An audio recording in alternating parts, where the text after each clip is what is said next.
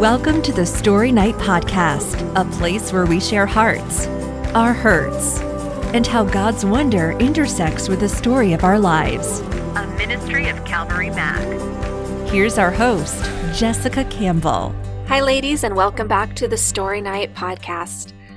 Tonight, my guest is Connie, and Connie is a new friend. For those of you who are listening that are part of the Calvary Mac family, you may or may not have met Connie, but I am pretty certain that you have met one of her family members. And so, Connie, welcome. Thank you for being here. And I, before we dive into your story, I was hoping you could share just how you're connected to Calvary Mac um, specifically. And, you know, maybe there's even a little story you can tell on our uh, dear friend. So, my name is Connie Root. So, that should give you a clue that my little brother is Wes Root. He's the youth minister here. And I remember when I, I did my college graduation, I believe about 2012, 2013, Wes had come up to see me graduate and he brought his family with him. And while he was here, he was invited by the, uh, by the Calvary Mac family to, to maybe become the youth minister. And I'm, I'm really proud of my little brother. He, he's really good with kids and he just has a, a great way with connecting with the youth group and just lots of fun. I remember him having dreadlocks when we were in high school. And then he had cut his hair really short and everything. And so now he has dreadlocks again. And I was kind of apprehensive. I thought, oh no. But you know, it's it's kind of Wes's thing and it's really cool. So yeah. And I love calling him my little brother. It's a little ironic, you know. I'm this short five foot five person, and both both Wes and his twin Clayton are over six feet tall, so they're my little brothers, and it's I just love the irony. It's funny. yes, for anybody who hasn't met Wes or maybe is new to visiting Calvary Mac, and they maybe aren't sure who we're talking about at first. Oh, you know, the guy with the dreadlocks that does the youth ministry that's on the drums. Oh, yeah, then everybody knows who Wes is. So we we really appreciate him. We appreciate all that he does and and we're so glad he has you for his sister and that uh, as actually his wife lauren who got us connected for this. So thank you lauren for making this connection. We always love story night nominees. It's fantastic. So now uh, connie i was hoping you can you know maybe tell us where your life is at this moment but then we're really going to go back and share your story and i know that there are a lot of women who will identify with a lot of pieces of what you've been through and what you're currently in the middle of. And that's one thing that's going to be really special about this story in particular. A lot of times when women share, they're sharing generally chapters that are more or less complete. And and we're really going to talk about a chapter that isn't complete right now. It really is. We're, we're, you're sort of in the heart of it, um, and so often women will sort of wait until a chapter is done before they share their story. And I just appreciate you diving in when a current chapter isn't complete. Okay, so I, I currently live in Newberg, and I'm um, by myself right now. I was diagnosed with cancer about a year and a half ago. It was February 2019. So that's currently what I'm dealing with. That's my current problem or the chapter that I'm going through yeah. right now.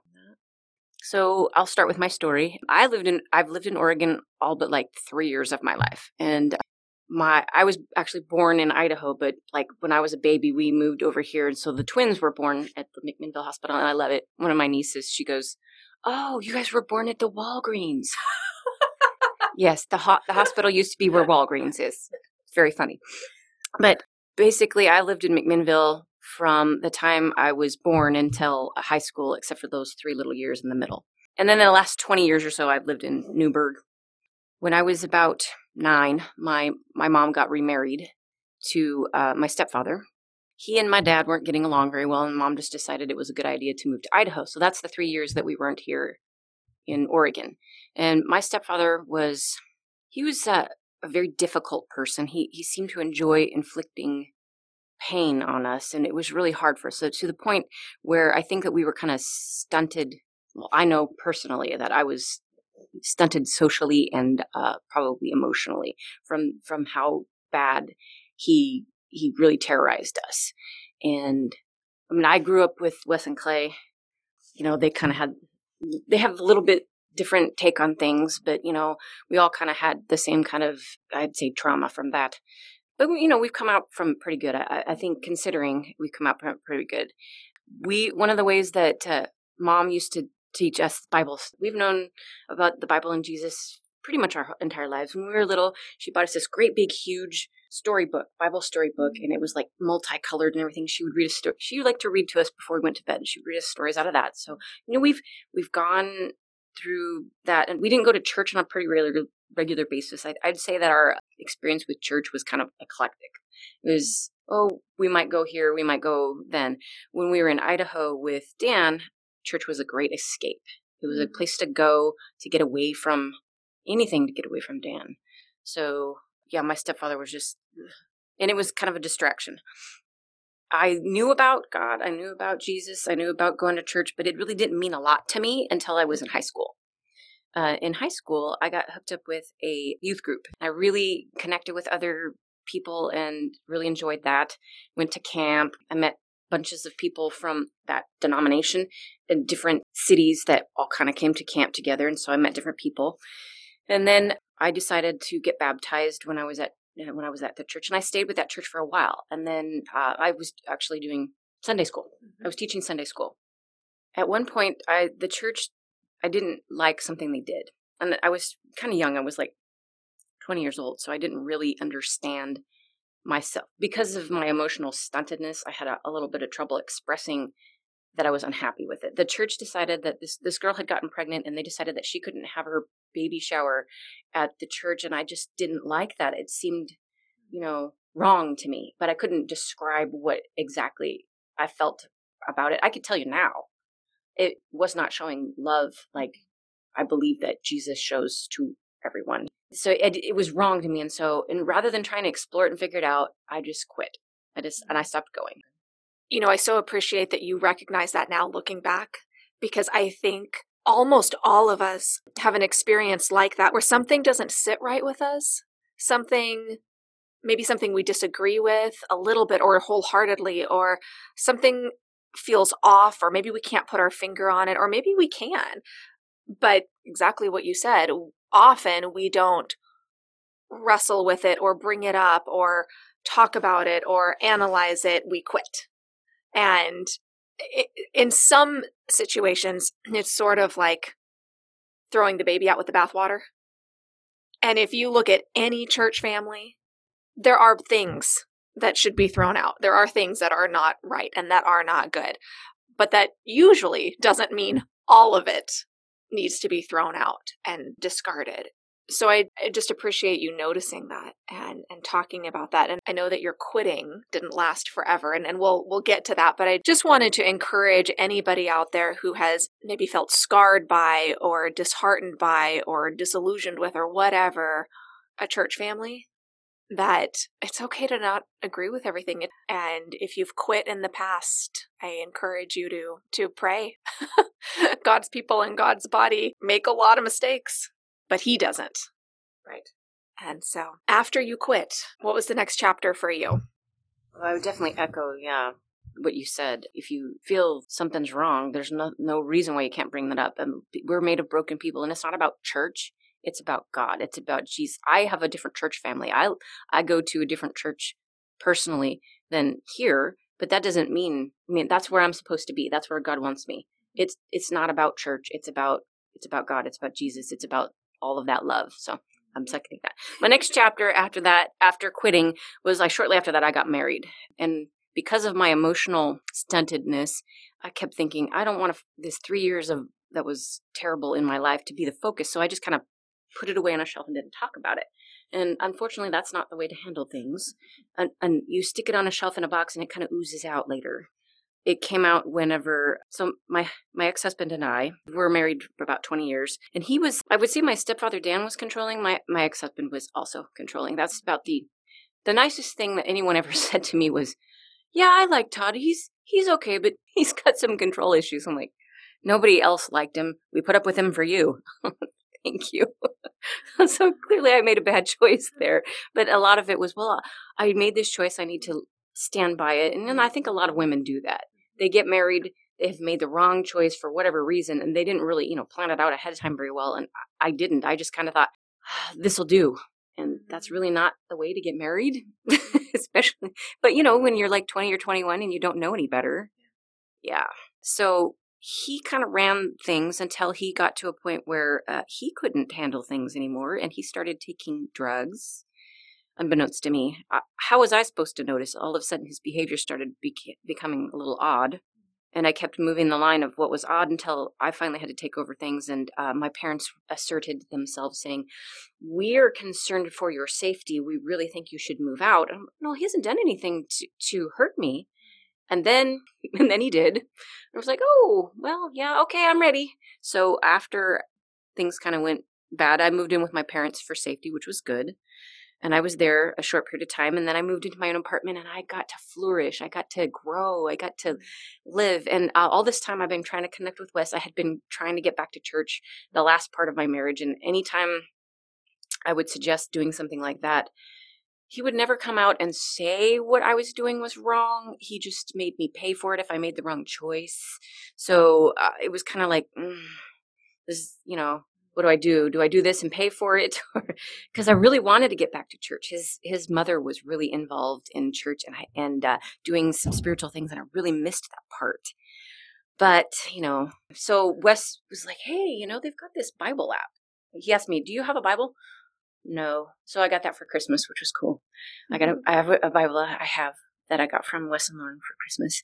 Mm-hmm. And then he says, you know, they've got this app. It's the YouVersion app. And, You know, they've got these different things in there. And he said, you're going through divorce. So maybe you can like research some, some of these little different uh, plans they have for divorce. Okay. So I, I read one and I just loved it. And it recommended in it that I go to a divorce support group or divorce care what in the world is divorce care? So, of course, you know, you can look anything up on the internet. yeah, so I looked it up and they had a book with like devotionals each day and they also could send it to you via email and so i bought the book and i was reading it at my own pace rather than waiting for things to come to me each day and i got hooked up with a group in tualatin called rolling hills community church they are so connected with their community there's so many different things they they do to be connected with their community they, they have a, a food night they call hope's table where they feed the homeless they have washing and a night that they have homeless stay there and they're kind of in a community of different churches that kind of trade off nights that they that they help the homeless during the winter. They've got a connection with the Borland Free Clinic, which is like a medical facility. They've got Children's Northwest where they help provide clothing and things for kids. There's a food pantry. There's all kinds of stuff there. And it's just amazing how connected they are with the community. If Rolling Hills was not there, there would be a loss, a big loss in the community there. So, I mean, that impressed me. And I got to see all of that wandering through this huge church trying to find the room where I was supposed to go to to go to divorce care. And and I kept thinking, well, I'll just get out of this what I need. I'll be fine. I'll be fine.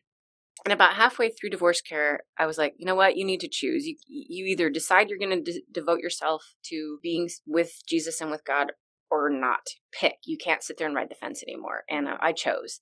And when I did decide to choose that, I went to different churches and and I went with several of my friends and I'm sitting there talking to one of my friends and she says, "So you haven't picked a church yet?" I really think I should go to Rolling Hills, but it's so big and I'm worried about being lost and I just don't it's such a big place. I mean, it's it's huge.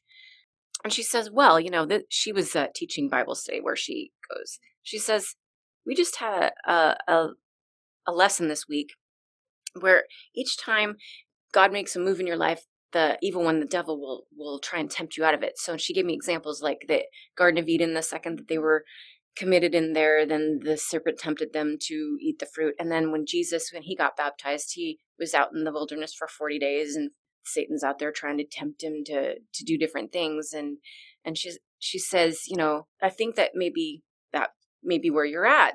So you're just basically telling me I need, I need to jump in with both feet and make a choice. Okay. So I did. It was awesome.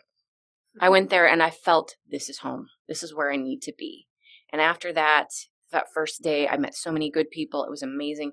I just threw myself into church and all of the programs. They've got all kinds of classes. I had like beginners, beginner Bible classes, reading through like Ephesians, and this is how we read through it. Start seeking, seeking the lost, where you try and you tell your story to someone and try and get them to come to Christ and make a make a commitment and things like that. So I mean, I've been through the gambit of stuff. I've I had a Bible study I was doing that was, why do you believe that? So if you understand what you believe, maybe you can explain it to someone else better.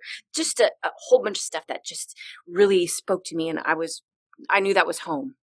And so I had been attending there as a full fledged member since about 2018, uh, June 2018. And I was getting ready to go to women's retreat. I wasn't feeling well. I wanted to go to the doctor's office, but they were full. And they said, Well, we can send you to this quick thing. Sure, I thought, it's the flu. I'm sick. It's February 2019. I'm sick. I go in there and the P and the, there's a PA and she's like, you know what? I just think there's something else going on with you. You really need to go and get a CT scan. And you know, I just started the year. This I have a high deductible. I don't want to go to the emergency room. It's going to cost me a heck of a lot of money because she can't authorize it. She's a PA. She has to have a doctor authorize it. And the only way she kept telling me go to the ER. I'm like, I don't want to go to the ER. It's going to cost me a ton of money. Well, I'm getting sicker and sicker, and I get home and I can't keep food down. And she's really insistent. She calls my phone, she calls the, my dad's house phone, and then she calls my dad's cell phone. And by that point, I'm like, Dad, just take me to the ER. So we go to the ER, and they give me anti nausea to keep me from throwing up because that's all I'm doing at this point. I can't keep food down. And I'm sitting in the ER with with the nurse in there, and she has Dad come back. He'd been in the ER waiting room for like a couple hours. I said, "So when am I going home now?" And she says, "Oh, you're not going home.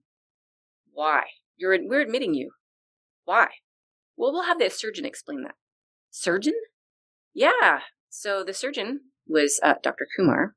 And I just have to pause you right there because if anybody has been listening to this podcast, that name may ring a bell. Because I know when Connie first told me that, we had this moment and I thought, I, I know that last name. Well, episode six if you remember, and if you haven't listened yet, well, after this, go back and tune in to episode six because in that episode, we heard from Kamalini Kumar, and it was her son that came to talk with Connie.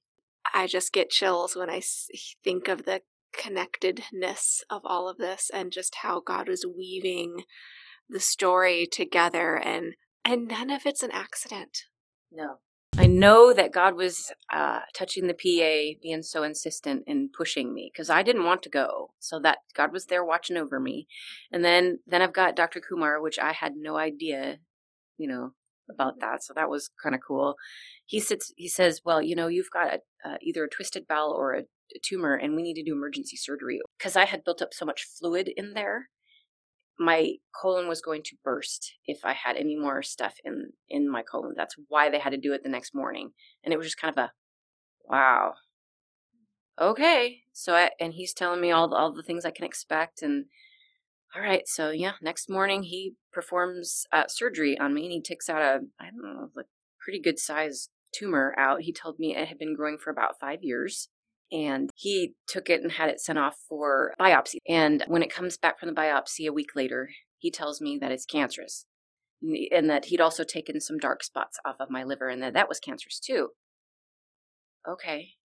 And I thought, you know what? I just can't deal with this right now. I'm just going to try and heal from this surgery and we'll we'll talk about that later. I'm just not even going to worry about it. I know that this is what where God wants me to focus right now is just healing on this. So I went through the, the healing from that surgery and I was fine.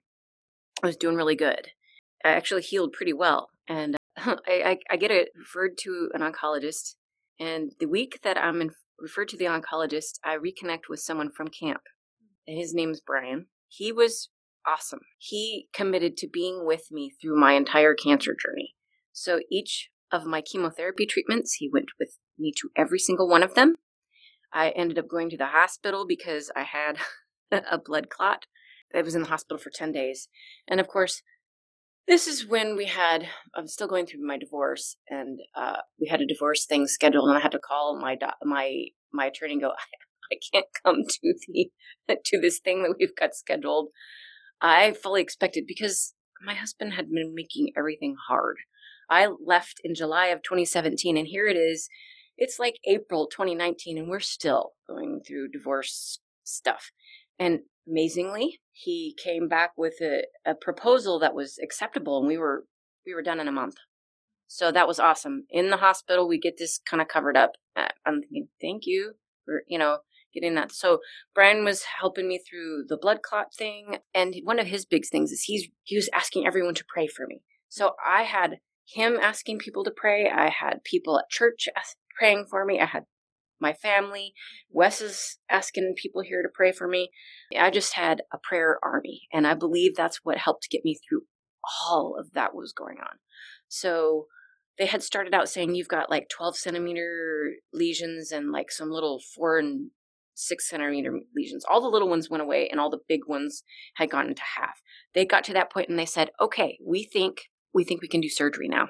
So once they decided to do surgery, oh, I want to go back to the prayer army for a second. I was watching the movie Breakthrough the other day, and that kind of helped me think yes prayer is very magical it's it's miracle i mean if you've seen the movie breakthrough you can see it's the this woman she prays for her son and he comes back to life and it's a it's a series of miracles throughout this and all related to prayer and so that's why i believe my prayer army you know yes so they talk about okay we can take you up and you can do surgery at ohsu so the surgeon he said that he was going to cure me and he had a whole panel of doctors looking at my stuff. He did the surgery. That was in October. Went through that, and my prayer army was there with me. I had a little complication where I had some fluid buildup, and we had to do some stuff. And every, and I had so many visitors. It was awesome. Uh, OHSU was cool, and Brian was there with me through all of that.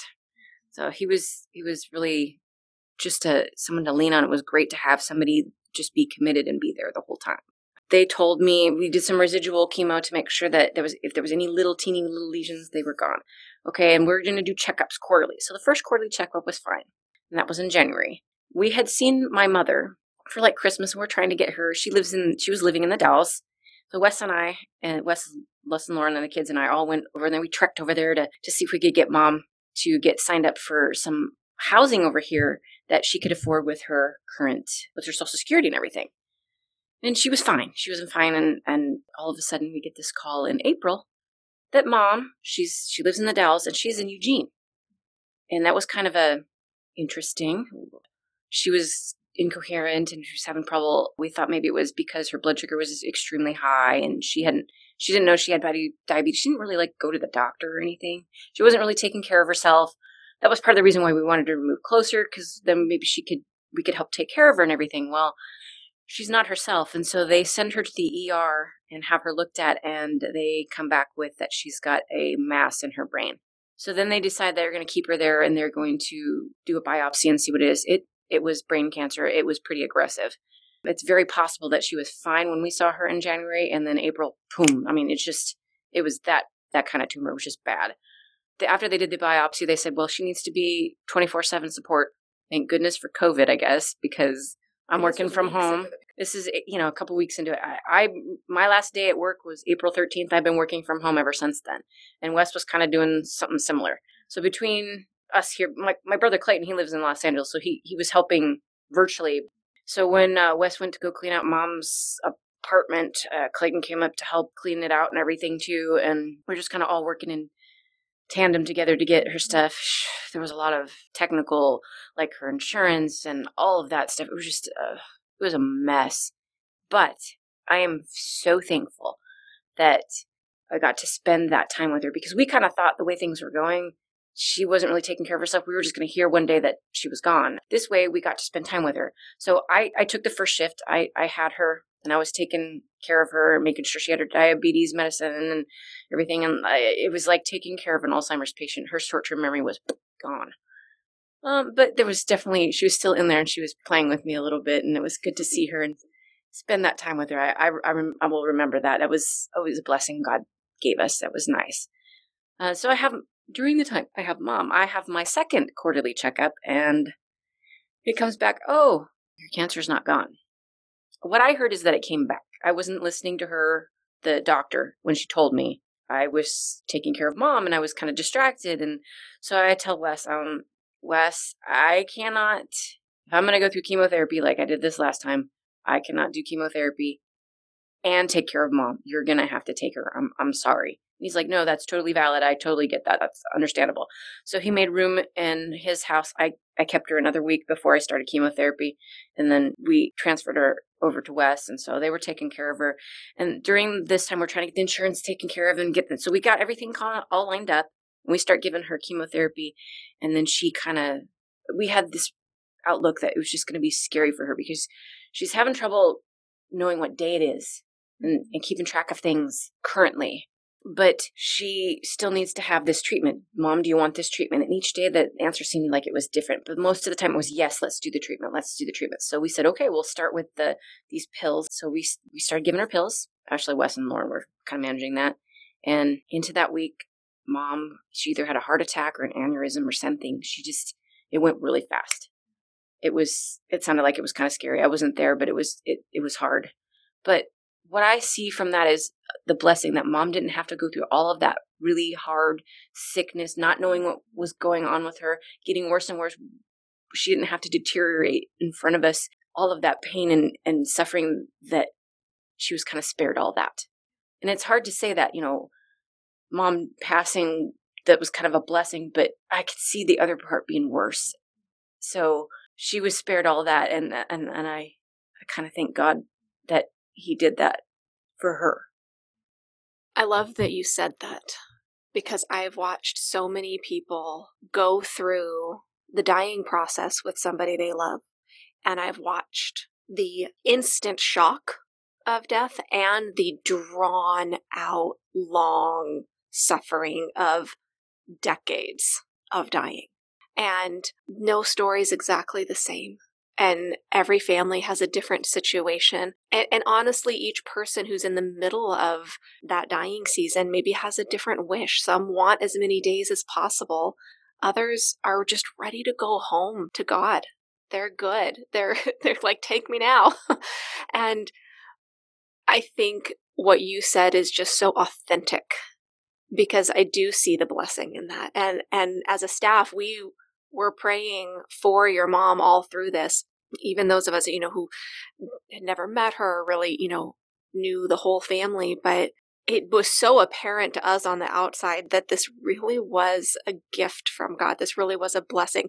Knowing everybody's current life situations and knowing just knowing all. I mean, he he knows all. And and you got that beautiful time with her.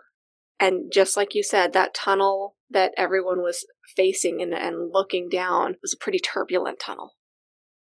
And for her to be spared that, and for, for those of us that, you know, really hold on to the hope that her passing isn't just an end, it's the beginning that you have so much to celebrate and and really for anybody who is actually feeling a little bit of joy or a little bit of relief or a little bit of gratitude related to the death of a loved one please don't feel guilty. There's no guilt in, in feeling those things because I really truly believe that God has a perfect plan for everybody and He knows exactly how many days each person has, and He didn't make a mistake with any of those that can be really, really, really hard to come to terms with. But um, I just really appreciate, Connie, that you shared that, yeah, there was a blessing in this, even though it sounds funny to say, and we can sort of catch ourselves going, maybe I shouldn't say that there was something good out of a death, but but there was. And what a blessing that she had you and that you had her. I just think God really knew what he was doing. Yeah.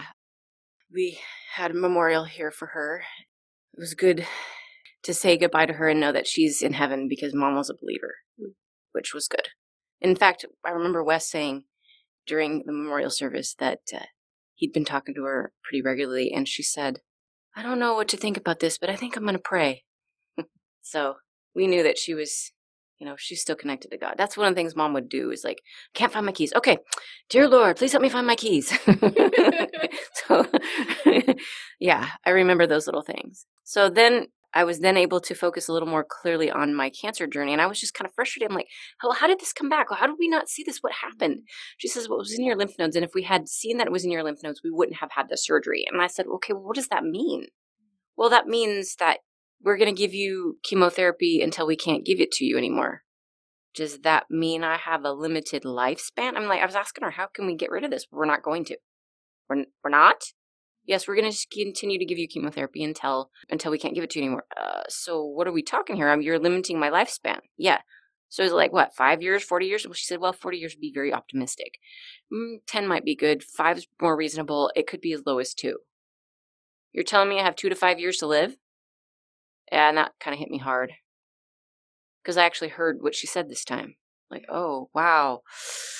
But what's really cool is that right after that, I, I do my Bible plans and I have a Hope in the Dark Bible plan that I was doing at the time. And I, I think the, the message in that was timely. God does everything in good timing. When you accept what is what God is doing, you don't simply stuff your feelings down and let your heart die, even if you're practicing your smile in the mirror and memorizing Bible verses. When you accept that God's up to something that you can't see or understand right now, you don't roll over and play dead and resign yourself to despair. No, you keep praying for a miracle from Him unless He tells you otherwise. But you don't pretend that everything is okay when clearly it's not. Sometime, something is going to happen that you don't like. It may be happening right now. You remember what God has done, you accept what God is doing. You trust what God is going to do. God, I don't understand what's going on, but I accept somehow you are in control. This is the day after I get told that I'm terminal. And it's like, wow. So then what I decided to do was I'm going to tell the people who are the most important to me. So, you know, I'm telling my brothers. I can't tell my dad. It's really hard for me to tell my dad because he's he's very inquisitive and he'll want to ask a lot of questions and he would just put a lot of pressure on me where I couldn't answer him. So Dr. O'Brien says, Well, I can do a Zoom meeting. You can invite all your brothers and your dad, and we can I can tell them all together, and that way he can ask all the questions he wants. Perfect, let's do that. So I know for about ten days, and I I kind of prepared Wes. You might need to, you know, help dad not be overreactive. You know, he's he's good about that, you know. Okay you know, he, he has to deal with issues every day. and it's funny, dad didn't really have a lot of questions. Dr. Brown was really good about answering them all before he could ask them. Then he tells me later, next time you have news like this, you tell me first. when am I going to have news like that next time? so I have that. And then uh, I was really kind of struggling with that. I was like, really? We got through this. I thought this was cured. This was done. Why? What am I going through again? I don't understand. And so I love to listen to Hope 1079. It's one of my favorite radio stations, and I'm having questions, and he's answering them. And the two songs that I really feel like he was doing well was Unspoken Reason. And if you look at the video in there, it's really cool. It's a nice little inspiring video where she's like trying to fly, and then they all kind of get together and do flying together with the balloons and stuff. And then my, and then Brian pointed out what about uh, Thy Will by Hillary Scott? And I love the story behind that, where you know it's very tragic time for her, but she's like, I don't understand why this is coming to me, but it's your will. So I keep getting that. It's it's God's will. It's not my plan. It's God's plan. And the love for him is the reason. So hopefully I can get there. So I decided, okay. I told all my friends that were really important to me. I, my divorce care group, we got this great bunch of people that we get together and do things with together and they're just very supportive in everything that happens with us. We've been doing this for two years and we keep adding people to our group and everything and everybody who wants to be involved we, we support them and no matter what it is. So i'm telling them okay i've got cancer but darn it i don't care what they say that i've only got this short period of time.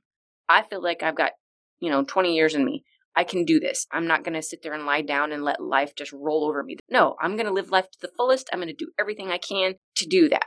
So some of my friends were helping with that. I've gone on a couple of trips already. We went to Mount Rushmore to see Clayton. We went to see um, the Grand Canyon. We went through uh, Las Vegas. We did a nice little uh, helicopter ride. And so I've been doing some great stuff. I, I, Clayton calls it my bucket list stuff, you know. And so like, okay, we'll do bucket list stuff. Just yeah, you know.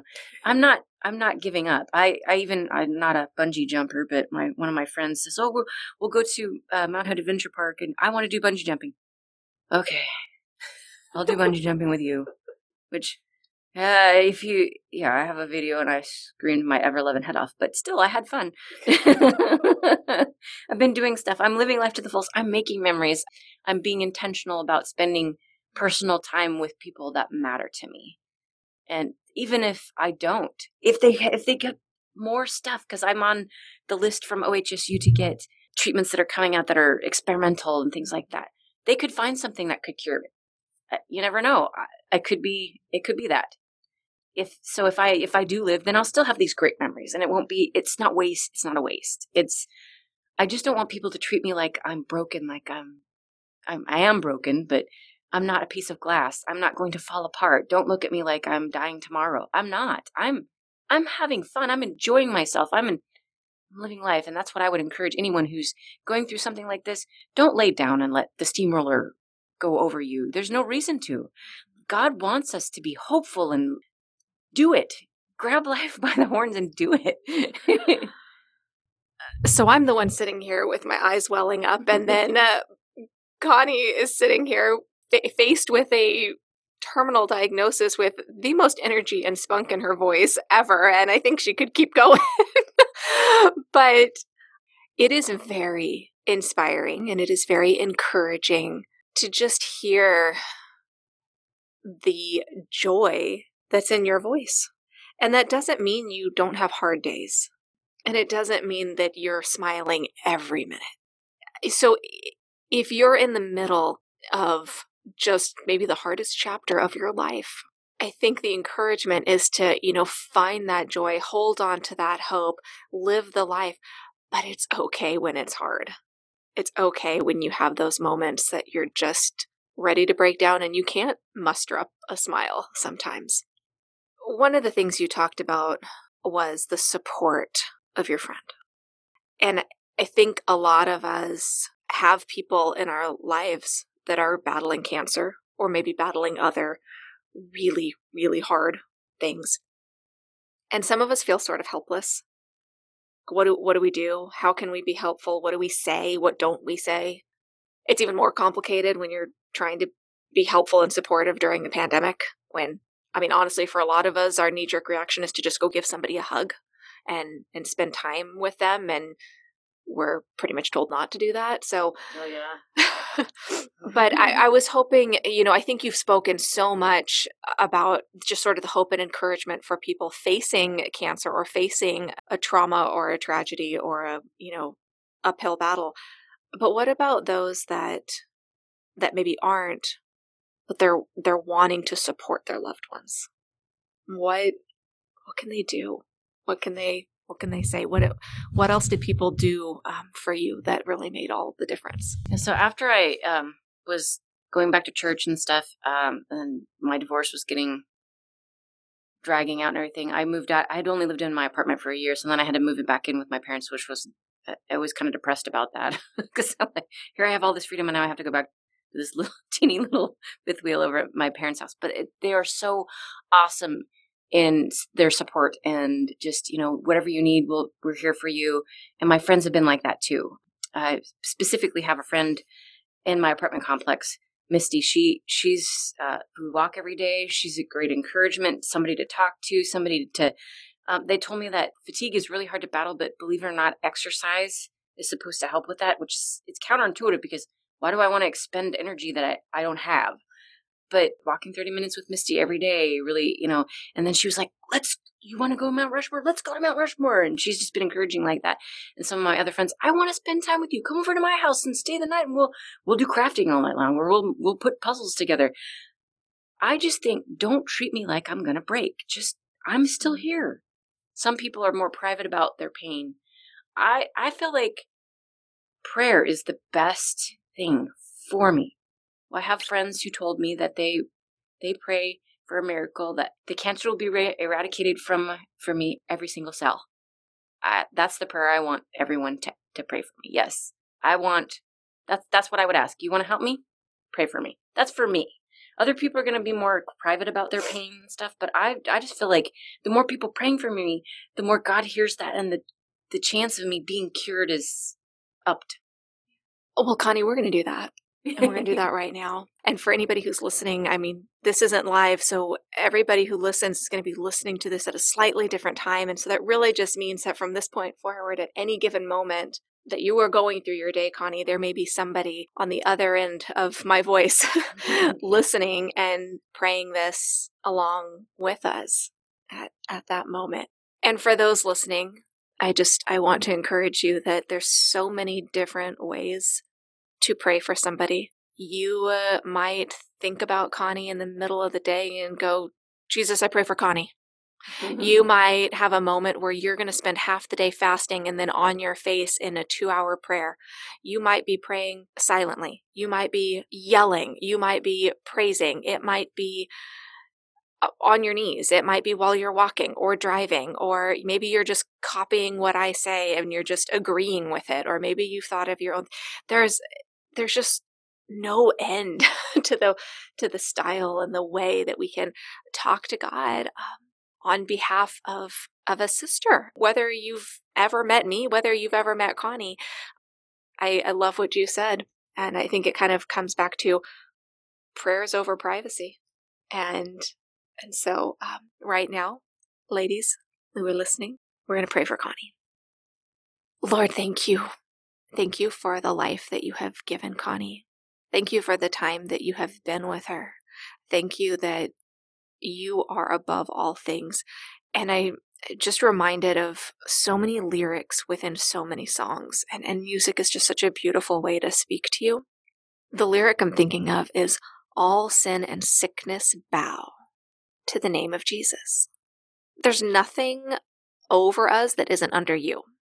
And while we might not understand your timing or what you allow in our lives, Connie and I have walked with you enough to know that you have moved mountains before, and we believe that you'll do it again. So, would you move this mountain? Lord, would you heal each and every cell in her body? You make things new. You are the creator of all life and the healer of all sickness and all disease. And we're so grateful for medicine and we're so grateful for doctors and technology and the things that we have available for us. The things that you have available for Connie, God. God, if it is your will, thy will be done. If it is your will, Lord, would the doctors call tomorrow with a new treatment, with joy, with optimism, with excitement with something to try and and while she's in the midst of chemotherapy jesus would you just protect her uh, from side effects? And would you protect her immune system as we are at the time of this recording we are still in the middle of covid life? Um, would you protect her put a wall around her that just while she's living her life and and not living in fear lord would you would you honor that? Would you just protect her from all of the dangers um, everything that comes alongside a cancer journey. Just hold her in the shadow of your wings. Just hug her that she would feel your strength, knowing that you have this completely in your control, that you have not forgotten her, and that you are able. God, we, we pray for that miracle. Just a complete, mind blowing medical miracle. Pray this, Lord, coming boldly to your throne because we can, because you paved a way, asking you for complete health, for the cancer to be gone in the name of Jesus. And we pray this is your will. Thy will be done. Amen. Amen. Well, Connie, I have a surprise for you. You do? I do. You mentioned the song Thy Will Be Done. And we have um, some pretty talented musicians that are part of the Calvary Mac family. Oh yeah. And they're going to they're going to sing Thy Will Be Done for you. Oh, awesome. so without further ado, here's McKenna Carlson on the keyboard and Abby Pearson with the vocals of Thy Will.